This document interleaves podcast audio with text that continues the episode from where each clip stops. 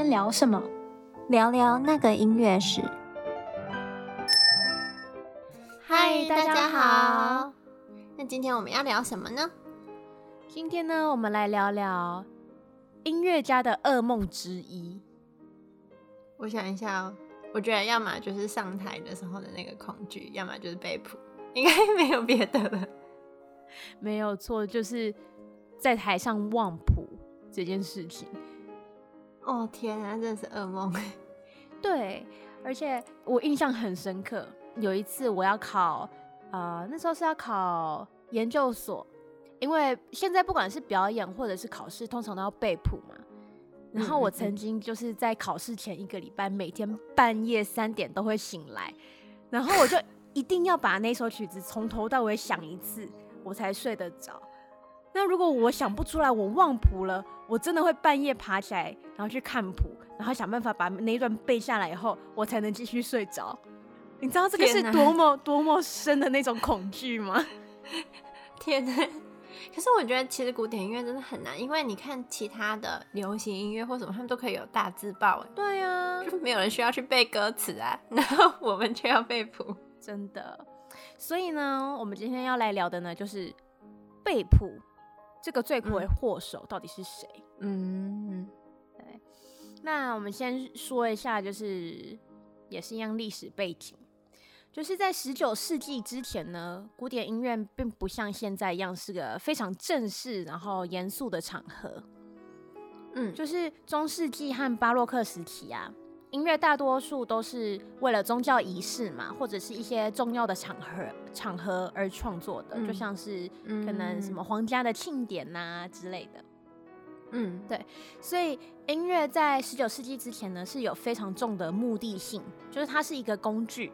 嗯，对。那到了古典时期呢，音乐呢，它成了社交场合的背景音乐，就有点像是今天大多数的婚礼都会。请那种乐手在现场演奏，然后当做背景音乐，嗯，就是有点类似的概念，嗯嗯、感觉还可以，就是边听音乐边配点什么下午茶，或者是喝杯酒之类的。对啊，对啊，有点像是 party，然后他们会有一些小点心，嗯、然后大家就聊天，然后喝酒吃点心，然后只是旁边有音乐这样子。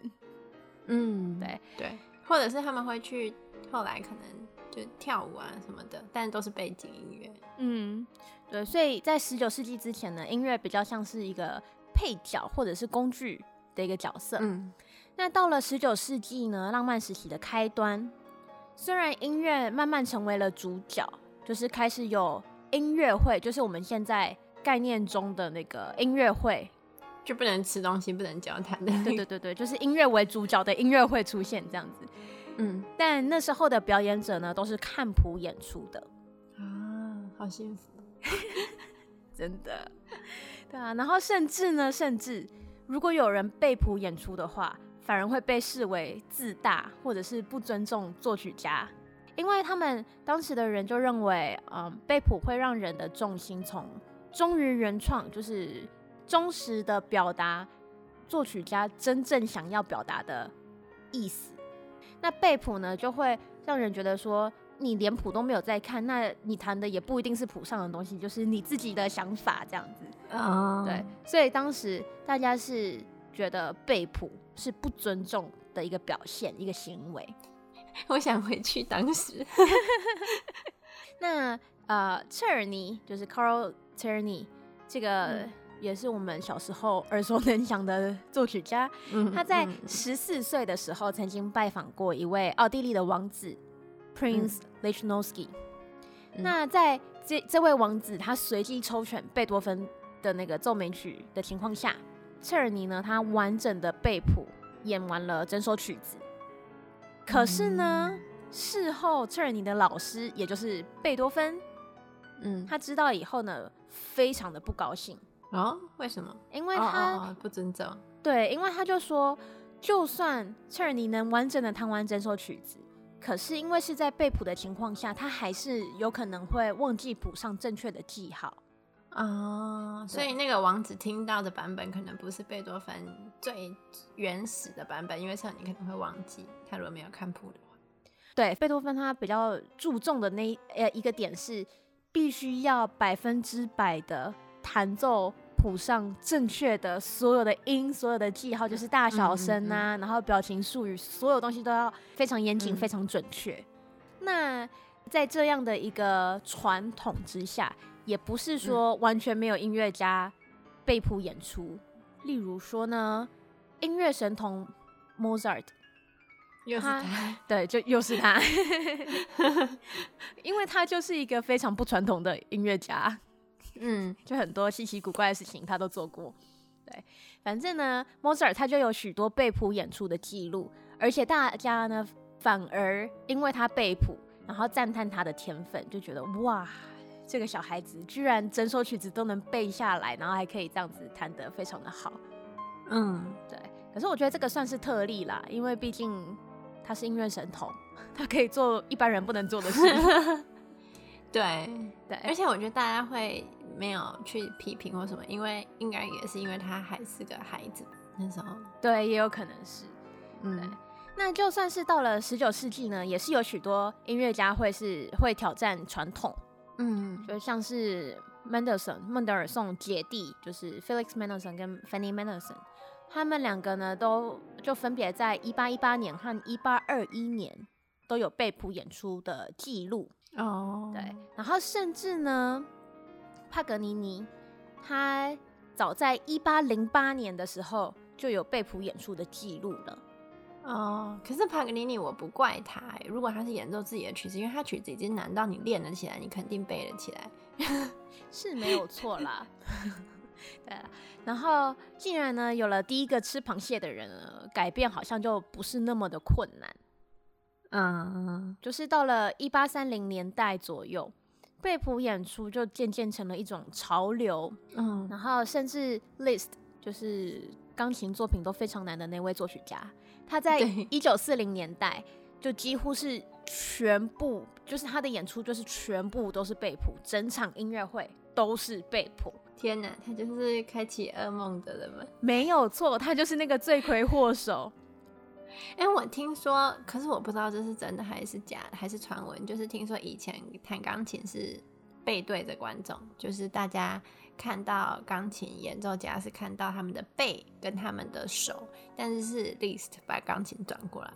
对，如果是在乐团里面的话，因为呃指挥这个职业呢是到十九世纪晚期，就是中晚期才慢慢出现的。嗯嗯嗯，在古典时期啊，通常钢琴或者是小低小提琴，就是乐团首席会是带领乐团的那个人。嗯、那钢琴呢，因为要带领乐团嘛，他就要他就必须要面对乐团，所以他就会背对观众。Uh, 对，嗯、那 Liszt 他比较像是一个明星，你知道，嗯，就是现在的摇滚明星什么的。他把所有的众人的目光聚焦在他的身上，所以他必须要。最好的音响效果，当然钢琴就是要侧面面向观众嘛，uh, 因为钢琴盖的那个方向关系。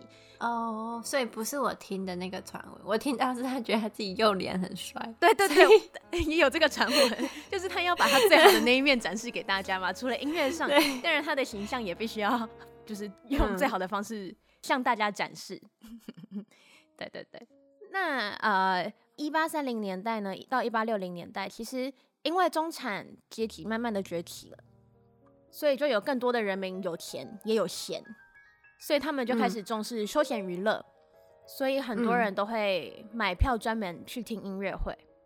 嗯，所以音乐的目的呢，就从配角成了主角嘛。嗯，那因为呢，你已经专门花时间又花钱去听一场音乐会。